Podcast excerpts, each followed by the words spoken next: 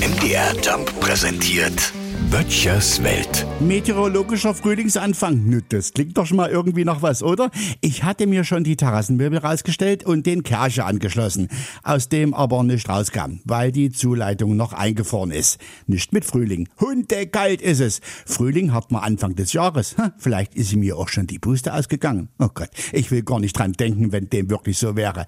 Minus 10 Grad hatte ich heute Nacht bei mir hinten am Funkthermometer. Ich wollte schon rausgehen, um es in eine Decke zu wickeln. Mit den Frühblühern im Beet habe ich es schon gemacht. Alle wieder zugedeckt, aber lange halten die das auch nicht mehr durch.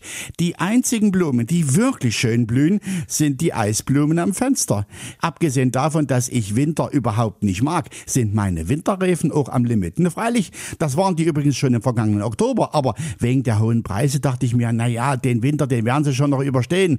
Es wird ja nicht so schlimm kommen. Jetzt sind die aber so platt, dass die Formel 1 angefragt hat, ob sie die als Trainingsslicks haben könnten.